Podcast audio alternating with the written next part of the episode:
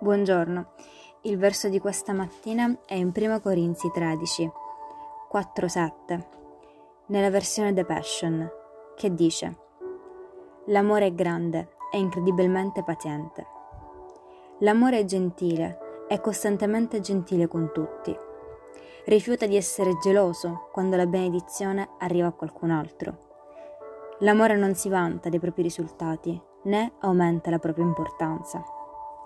L'amore non commercia in vergogna e mancanza di rispetto, né cerca egoisticamente il proprio onore. L'amore non si irrita facilmente, né si offende facilmente. L'amore celebra con gioia l'onestà e non trova gioia in ciò che è sbagliato. L'amore è un rifugio sicuro perché non smette mai di credere il meglio per gli altri. L'amore non prende mai il fallimento come una sconfitta perché non si arrende mai. L'amore è qualcosa che si può vedere.